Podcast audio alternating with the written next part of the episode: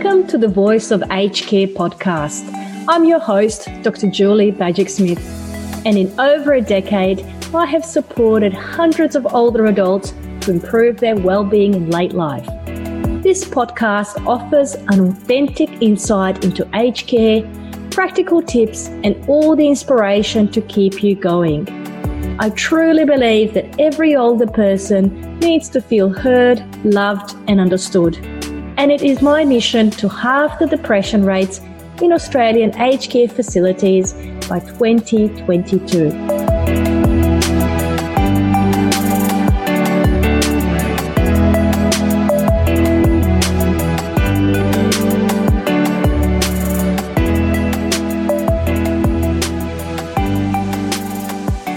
Everyone. I have a very special guest for us today. Reverend Ron Baker is almost 90 years old and he lives in an aged care facility here in Australia. Now, I thought it was very important to speak to Ron because he's got a wealth of knowledge and experience in wide range of topics and he's done a lot of talks, but I was very interested in speaking to him this year about the impact of COVID 19 and how it's affecting those who live in aged care facilities. Hello, Ron. How are you? Hello, Julie. How are you? I'm good, thanks. How are you going? Oh, day by day, day by day. What has it been like this year for you? We've basically been in lockdown since the 4th of March. Right. Yes, it's um, it, it has its moments. Uh, we get a bit of freedom to move around the complex, but then uh, there's no someone else will get sick, and then there's the shutdown. At the moment, we've gone back into another shutdown. And did they say how long it's going to be this time? Uh, a couple of weeks. This one. Mm, okay. It's only precautionary. Yeah, yeah, but I guess it, you know, it would affect a lot, you know, what you can do because I know you are very well connected with your community and with visitors and. Well, I, I do a lot of communication via via the phone and via the iPad uh, or the computer. I mean, I, am still connected with the outside world, outside the room, uh, which is very good, you know, for me, and it keeps me alert and I got a nice big television, 55 inch television, to watch my sport and everything like that. And at the moment, I'm watching the Sullivans, the old series of the Sullivans, and you know, I got myself occupied. That's great. How long have you been in aged care facilities now, Ron? Uh, about four years. Four years, okay. And has it been what you thought it would be like? Well, I struggled for the first 10 weeks when I went into the first one. I'm now in the second one, which is higher care. The first 10 months, I, I sort of struggled because it, I, I lost my independence. I, that's what I was telling myself. You know, they're giving me medication, they're telling me what to do, and, and you know, but now it, in this higher care, where I have physio on my body four days a week, and the staff have to shower me and they shave me, and uh, you know my mobility's almost gone now. But I'm very, very well looked after. That's great. And have you been able to make friendships with other residents? Oh yes, oh yes. Uh, it's been tremendous the way that I've been able to have a ministry really with some of them. I've got about 20 of them. I have a ministry thought for today, and they're on that, where I send out a little thought each day, and they're they're on the on the list, and they receive that. They're happy. They come. They have little talks with me. Um, yeah, it's been great. It's been really great, and and uh, I think I've um, dispatched about twenty lots of my two books and uh, DVDs to the staff. They wanted to read. They wanted to know my story. They wanted to know my background uh, what happened, what changed my life. And so it's great. It's great. I'm really, really um, excited about what I've been able to do. That's amazing. And I think what's really been important for you is to continue your, your work even in an aged care facility. Even though your health is declining, it certainly has not stopped you from your passions and your your commitments and dedications and interests. Oh no, it would never do that because I'm I'm very grateful. My mind's still good. Yes, yes. Would you mind sharing briefly with our listeners just what you've been doing in the last, how long? It's been 50 years? Yeah, um, I became a Christian in 1959 at the Billy Graham Crusade in Sydney. Then I learned to read and write. Then I learned to speak. I had four years of speech therapy, and then I did six years at the uh, at a college and trained. And then um, I went out into ministry. I became a pastor, became an evangelist, travelled all over the world for a while. Yes, uh, I've had a great, great ministry since those days. But you know, when I first came into the um, retirement village, I um, and I thought I was in a nice, lovely unit and that sort of thing. And then before I came into where I'm cared for today, I sort of thought to myself, there's other things I can do. So I got very involved, and uh, I'm still very involved. Uh, at one time, uh, from my room, I was mentoring 25 pastors around the world. So, yes, I keep myself active. Absolutely. And can you tell me a little bit about what kind of activities they've been having on site at the facility outside of what you organise yourself? Uh, mostly, uh, basically, I, I organise everything from here because we can't get out. Yes. I mean, I've only been outside the facility twice in since the 4th of uh, March. And that was once to go to my eye specialist and once to my hearing aid. But that had to be very precautionary, had to be well done, was the mask, gloves, and the whole, etc., etc. You know, you've got to appreciate the way that they do things when they want to really run the place well. Yep, yep. How did you feel about leaving the place those two times? Was it stressful? Mm-hmm.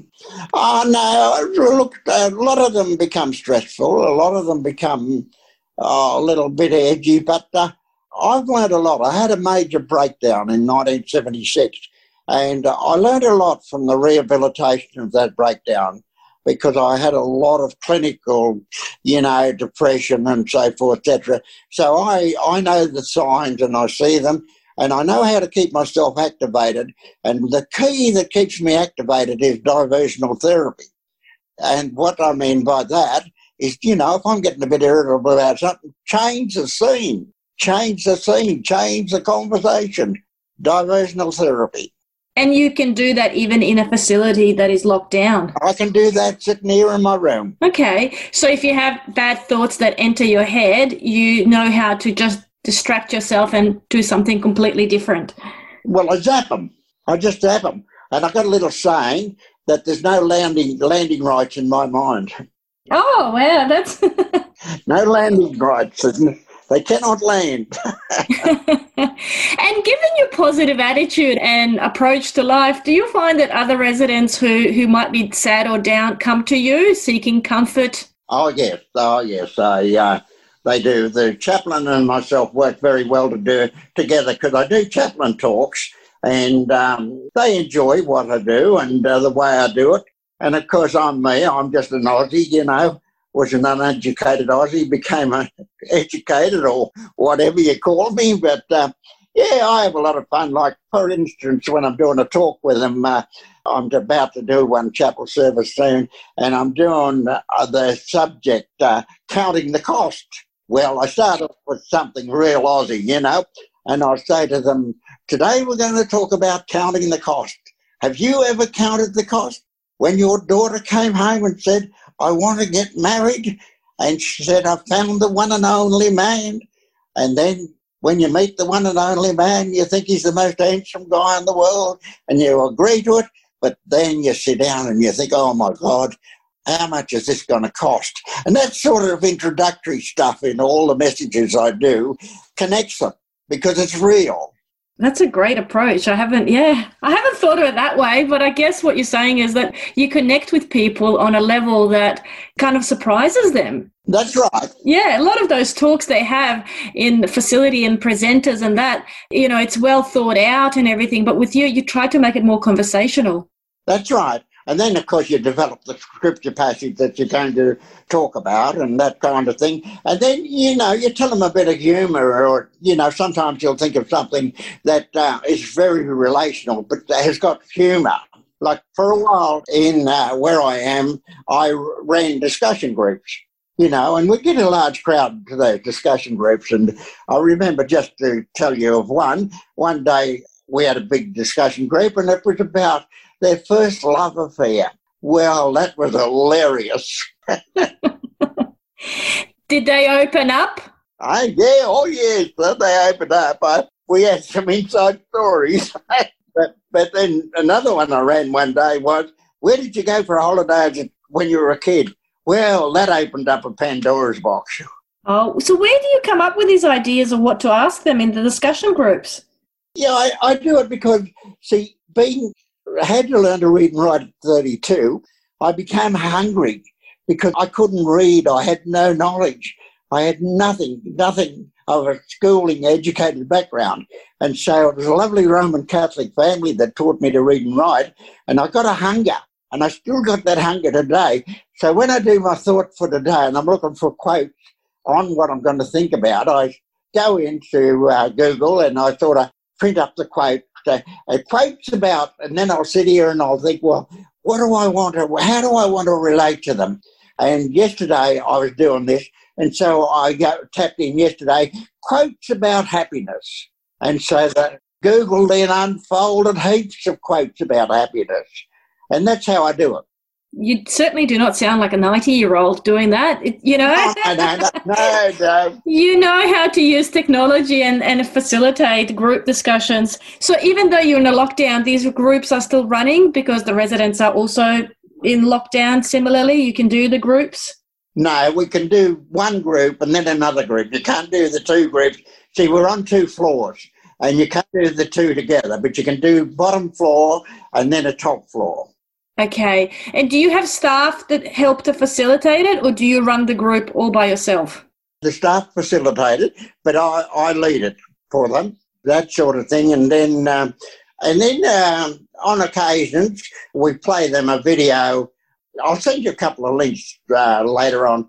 Well, we then um, show them some of the uh, interviews I've done, you know, and um, like Transforming Ministries interviewed me, uh, Reverend Keith Garner, I think it was, from the Methodist Church, he interviewed me. Uh, you know, there's kind of things like that that um, they're keen to look at because they want to know what happened to me. Why am I the person I am today? Yes, yeah, I understand. But it's all good. I enjoy it. Absolutely, because you, yeah, you. I don't think you see yourself as someone who's retired. You're still very much working, and, and oh no, but I'm having fun out of it. You are, you are definitely. Then I do a lot, a lot of other things. I do a lot of research on a lot of other things. You know, people wanting to find their biological mother, you know, that have been adopted. I do a lot of that research, right? And the latest one I've been doing research on is the baby when they begin to laugh and when they begin to talk. Yeah, no, that sounds great. I'll have to look into it. Now, Ron, at the place where you live, do you have a lot of, you know, fellow residents, neighbours who are from non English speaking backgrounds? Oh, yes. Is it harder to engage with them and, and bring them to your discussion groups? Uh, not really, because what I do, um, I was taught something years ago in my training, and it was a little statement that said this get the sense of the occasion, right? So when I'm having a meeting and I can see a different language problem, I go back and remember my four years of speech therapy. And therefore, I got a whole, if you like, volume of knowledge in those areas to pull on. So what I look look at, and I think to myself, I've got to get an associated idea. For example, when I was learning Greek, do you think I could remember the Greek word for face, which is prosopon? I could not get my head around that until one day I said prosopon, a face, prosopine, a place. And I've never forgot that Greek word ever. And that's what I do with people with language problems. I look for an associated idea that'll communicate, get me the level, and once you get the level, then then I, I can go with it. And I learnt that in my travels, like as an evangelist, because for example, say uh, when I was in Switzerland, I had to go by train somewhere one day, and I went to the station. There wasn't one person speaking English. But you know, I got all the information I needed. I got on the train where I was going and I went to the place that I had to go. That's how I do it. And you got there in the end. yeah, yeah, I do it. See, most communication is by association. Absolutely. And also, obviously, with body language. Oh, well, I studied body language. I studied that. And you see, of course, you learn a lot in the program that I go to. See, I've been 59 years since I touched alcohol. And so you learn a lot in the in the 12 step program. There's a lot that you learn and you, you learn a lot about yourself. And I've been a great one for mirror image. I've got a big long mirror in my room on the door. And when I'm not travelling too well, I go and have a look at it and I'll say, Ron, God loves you. Ron, I love you. You know, and I do all that kind of therapy. That's great. That's good. You haven't stopped doing that. You, you're certainly not saying, you know, that that was in your past that you've done. You, you still incorporate it into your daily life now. Yeah, that's right. Well, the whole thing here, where I am, when it broke out, I was very keen to see how they were going to handle it. And they handled it, oh, brilliantly. You know, like they decided, they said, we've got a problem. So they sent home all their paid staff. Then they brought in agency workers and they shut the thing down straight away. And look, I've been following, I've been, uh, see, what I, have got an interest in what they've done where I am with this virus because I'm now putting together a model, you know, a model of how to do it, what to do, and when to do it, and that sort of thing. And I'm enjoying putting that model together. So what happened? So they sent off all the staff and they had agency staff come in instead? Yeah, straight away because um, it was brilliantly done. It, it, there's no doubt about it. It was brilliantly done. And of course, and what was so beautiful for me, some of the agency staff that came in, I knew, you know, personally. Right. Yeah. But um, uh, see, I was born at Cudal, out the other side of Orange. And see, I, you know, a lot of people out in the bush still know who I am and that sort of thing. So, you know, some of the people were here. For for example, there was a lovely couple that came, and um, uh, he was the grandson of the man who started Common Co coaches, and um, that was the, that was a great catch up time with them because we had a great conversation about where the Common Co coaches went. And anyhow, he brought me the book that he'd written about his grandfather and the Common Co coaches. And so I connect with people like that. I always look for a connection. How can I connect? And I did that uh, when I was a pastor. What I used to do when I wanted to to go round and I'd train people to go knock door knocking and you know I'd say don't knock on the door and say I'm from such and such a church just when you open the gate have a look and see if they've got beautiful roses or or beautiful carnations whatever they got and so you walk up to the door you knock on the door and you open the door and the first word you say oh my your roses are beautiful and you've got a connection immediately. Absolutely, absolutely. So if someone comes into an aged care facility to visit their loved one, what should they say first? Well, that that's the whole thing. Is when they come in, they've got a, a beautiful model of how they have to now. They they're instructed as they come in what they've got to do, and naturally they've got to wear a mask and so forth, etc., like that. But they have to sign in now. We, there's a big television set where it's set up where they sign in, you know, and then they've got to sign out again, and that type of thing. And then they're brought to the room of their loved one, and when they've spent their half hour, then they press the buzzer, and then the staff come and get them and take them back out. You see? Oh yes, it's well run. It's well, where I am is I mean, when I finish this model, it, will be well put together because it's, it's just it with the alertness, the quickness, and uh, the directness, and um, how they activated. And of course, where I am, there were people who passed away, and there was quite a number that got the virus, but it was so brilliantly handled. And I, think, and then I, I sort of look at the news and I think of some of these other places, and I think to myself, yeah, if they had a, had a model, they wouldn't have had as many deaths. You know, because you see, if, like as a pastor, you've got to have a model to run a church. If you don't have a model of how you're going to handle situations, and then something crops up unexpected, you, you can make a mess of it. This episode is proudly brought to you by the Enhancing Emotional Wellbeing in Late Life workshop. This essential training is for anyone supporting older adults seeking practical strategies to reduce isolation and loneliness and help older adults make new and exciting as well as fulfilling moments. Find out more today from wisecare.com.au.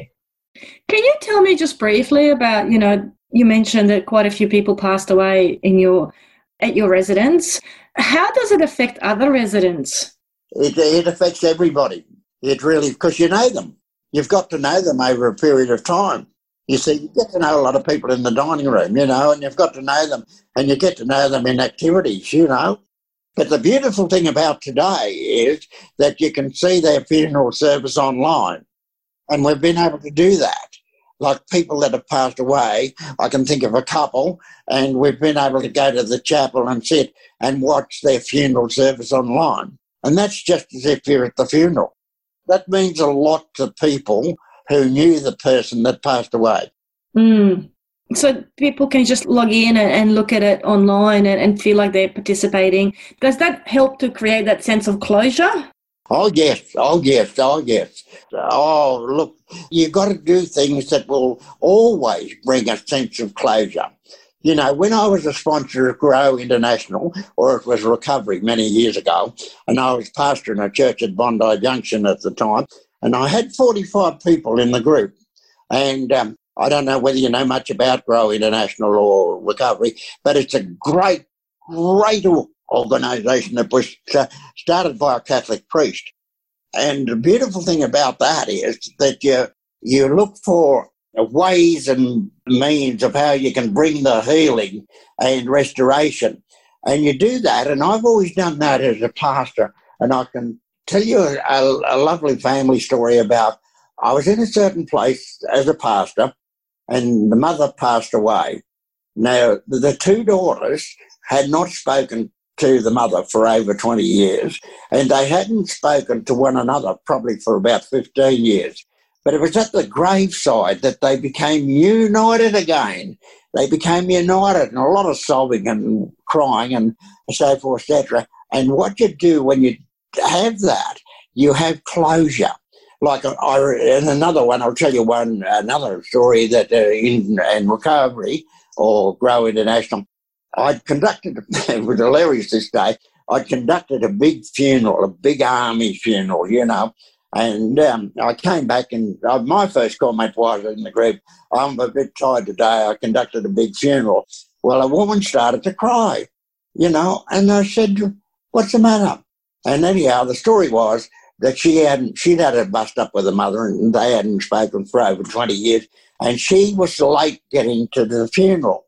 You know, she was in another state and she was late getting there. And of course, they wouldn't open the coffin for her to kiss her mother goodbye, you know. And I said, look, I said, okay, let's talk about it. We went around the group, we talked about it. And I said, well, look, just now, just tell her. I said, tell her, you know, she's in heaven, tell her. I said, just tell her that you're sorry. And I said, the angels will carry the message. Well, that brought absolute closure for this woman to see her then smile and, you know, just feel at peace. That's what I do. They're the kind of silly things I do. it's. I don't think it's silly. I think it's very useful. So what you're saying is that at the place where you live, if, if someone passes away, there is the way that you could say goodbye or get involved or watch the funeral. Oh, yeah. Yes, you can always do, or you can always communicate something. But you go back to that statement I told you a while ago. You've got to get a sense of the occasion you've got to get well if they've come from look there there's such a variety of people in these places. There's some people who have traveled the world. There's some very well educated people. There's some people that have been you know like heart specialists and all of those. These kind of places cater for even even the most brilliant people as well as the ordinary people and that's what's so beautiful. You know, you get somebody who who might come in here who may have been a very brilliant brain specialist, but um, they are now at the stage where they're ill themselves and need care. But sometimes you can have a great conversation. And the other one I love is the dementia. We've got a big um, concept on that. I did a lot of research on that, and and uh, my lovely wife, who's been gone five years now almost, and she was going into slow dementia. And so I thought to myself, and I talked to the fellow who was speaking at a big conference one day on dementia, and I said to him, I said, there has to be little windows that you can get in through. And he said, oh, there could be. So I started on this little window because you see, psychiatrists work that way. And my own daughter's a brilliant psychologist, anyhow. So, anyhow, we got talking about this. And so the, the next thing I found out, and they're doing it now music and, you know, different things that will do the connection. So I, I started with my Beryl when she was in her early days, and I do it through nostalgia. And I, so one night, one night I was sitting down with her, and you know she wasn't communicating very well. And I said, "Tell me, when you were a girl, you used to get dressed up in your your Red Cross outfit, and you'd go and uh, on Anzac Day march with your pop." Well, one hour just flew, and she told me everything about the march and how she enjoyed it and everything. So it's all all comes back to association, how you can, and look at a lot of them that respond to music. There's um, I saw I saw a lovely story a while back where the boy plays the guitar and he went in to see his mother and he started playing a song and she started singing. Wow, yeah, all these breakthroughs that you can experience, yeah, with people yeah, through different strategies. Yeah, you see, the whole idea of um, is keeping the associated idea and bonding. See, I wasn't allowed to I couldn't even hold my daughter when she was first born, and we weren't allowed in the delivery room in those days. But now they're that the husband's in, they bond straight away. Bonding is very precious with a child. Yes, that's right. Do you, I mean, outside of the pandemic, are there children that visit the place where you live? Oh yes, uh, when when we're allowed to, when we're we're travelling all right, we have a little group from uh, a little preschool across the road here, just away from not far from where we are. And they come and they sing some songs and they do some activities. Oh, yes. And that keeps us connected with their little childhood. Yeah, and that's great. So that they have that exposure. Absolutely. That's great. And we have beautiful entertainers come in and, um, do an hour's program with us. Some beautiful singers, opera singers, and all those kind of people. They come and they spend their time with us. That's great. As a final thought, Ron, have you got any, you know, tips or advice or messages? Like if you spoke on behalf of the place where you are at now about what's going on and what, what members of general public could do to help out, is there anything that comes to mind? Oh, look, there's a lot of things, and that's why I'm putting this model together. But I've never spoken. You're the first person I've shared anything with. I've just been putting this model together how we can incorporate families and the outside world to these places because it's so very important. You see, the thing is, what I visualized in my own research is that from the 4th of March, and you say you're shut down for three months, and it's like being in prison because you're in the room. You can't go anywhere, you know, and sort of thing. So there's got to be a readjustment. So you've got to have a readjustment plan for the people. How, how like, I mean, I had to laugh at myself. About a fortnight ago, my daughter took me to see the eye specialist. That was my first day out of the complex, right? And uh, I'm sitting in the car and I'm thinking, oh, God, isn't it great? I'm outside. I can see the trees. I can see the, you know, and everything like that. And it was sort of a sense of excitement to be out. But it's also a re-educating. And I think what what's the most important thing about uh, this virus and the way that it's operating is be grateful that it's operating at the way the people are giving us information. I mean, I grew up in the Depression, the Depression years. So I went through the Second World War years as well, right? Now, I had relatives who came home from the First War with the Spanish flu. And we, we knew about the Spanish flu as we grew up as kids. You know, and and I've researched the Spanish flu, and um, so the beautiful thing about having a plan is to see how you it it all comes back to the diversional therapy, right? So when you go for your first coffee after being three months here and your first coffee out, appreciate freedom because primarily that's what it is. Mm. And it's been a long time since you've been out, so. Oh, yeah. Uh, but the thing is that, and you got to you've got to learn to be grateful for what you've got, where you're at, and see. If I hadn't become a Christian, I'd have been dead long ago in a drunkard's grave, and they'd probably had a headstone. Here lies a mistake, you know. But I, I look back and I, I I see I see that a pattern of life is given to us to enjoy. Okay, it's got its challenges and everything like that, but it's we're challenged so that we can learn, so that we can adopt and do things better. We're gonna our younger generation, this is the best thing that happened for them because they had no clue how to live before this happened. You know, they had everything at their fingertips, you know. You know, you can buy what you want, thousand dollars a week wages for salary for your job. You know, they've never had it tough. I mean, the depression years, we never knew what it was to rub two pennies together. We didn't go hungry, but we did know what money was. And you know, the beautiful thing of my era there was you got the dole, you got a dole ticket. You know, you didn't get money like they handed out now, but um, you know, it was to buy your food and to buy your clothes, and it was beautiful. And we learned valuable lessons from that. And then when the Second World War broke out, I mean, I was just 18 months too young to go, but my dad got exempted. But a lot of my cousins went. Some of them didn't come back. Well, I grew up in all that era, see, and but I, I've had a good life because I've done all the things I wanted to do. One of my greatest desires when I was young was to be a, a stockman and a rodeo rider, and I did that. So I've had a lot of fun doing what I wanted to do, and I played rugby league, and I've coached rugby league, and so you know I'm a very grateful person. No, definitely. And I think that you're adding so much value to the place where you're living as well. I'm sure that they're very grateful to have you and your wisdom to share with them at these times and, and, and the challenges that are presented with the virus and not being able to connect, you know, to the outside world. I think that the discussion groups sound particularly beneficial for the residents and you know minimise the impact of the isolation. Oh yes, well they they do some wonderful other things. They got they got staff here that run groups too, and one of the staff run a group called Word Game, and that is absolutely stimulating. They'll put up half a statement on the board, and you've got to think of the other half, you know, uh, and little Australian cliches.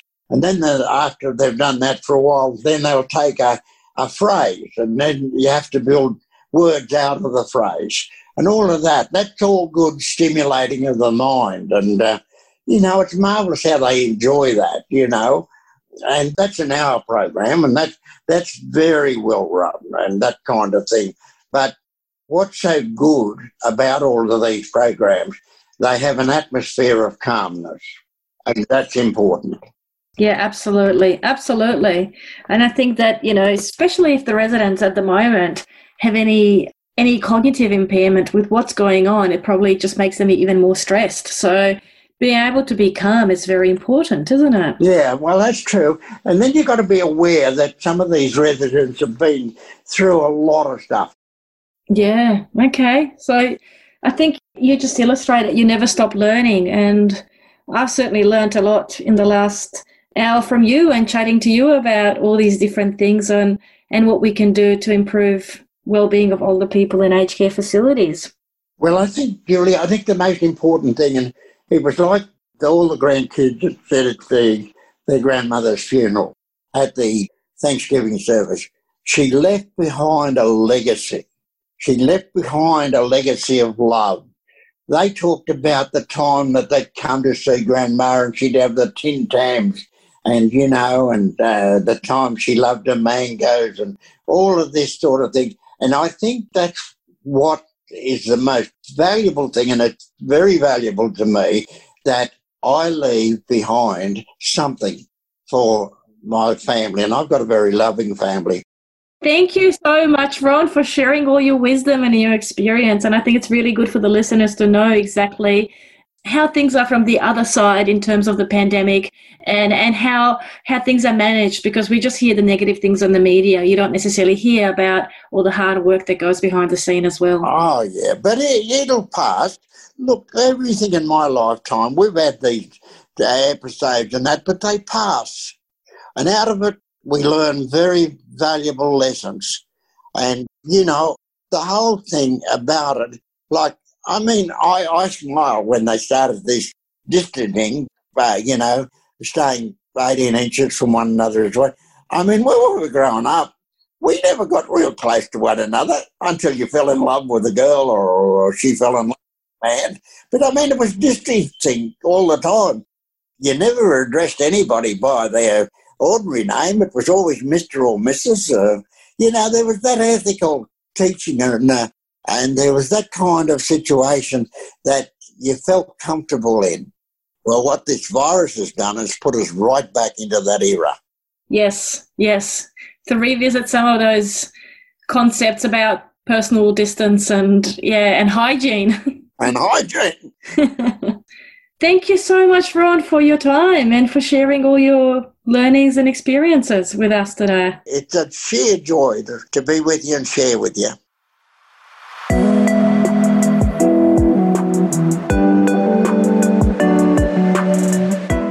Well, that is another episode of The Voice of Aged Care done and dusted. Be sure to become a subscriber on your podcast app of choice so that you don't miss out when I release the next episode. I'd love to know what you're thinking of this podcast and what you'd like to hear in the future. So please leave a rating and review too. Over on my website, wisecare.com.au, with one click, you can grab a copy of my three top downloaded resources on mental health and well-being in older age. Let's face it, this can be a complex topic, and I want to give you practical strategies to deal with it. Go to wisecare.com.au for your free copy of these three amazing resources. See you in the next episode.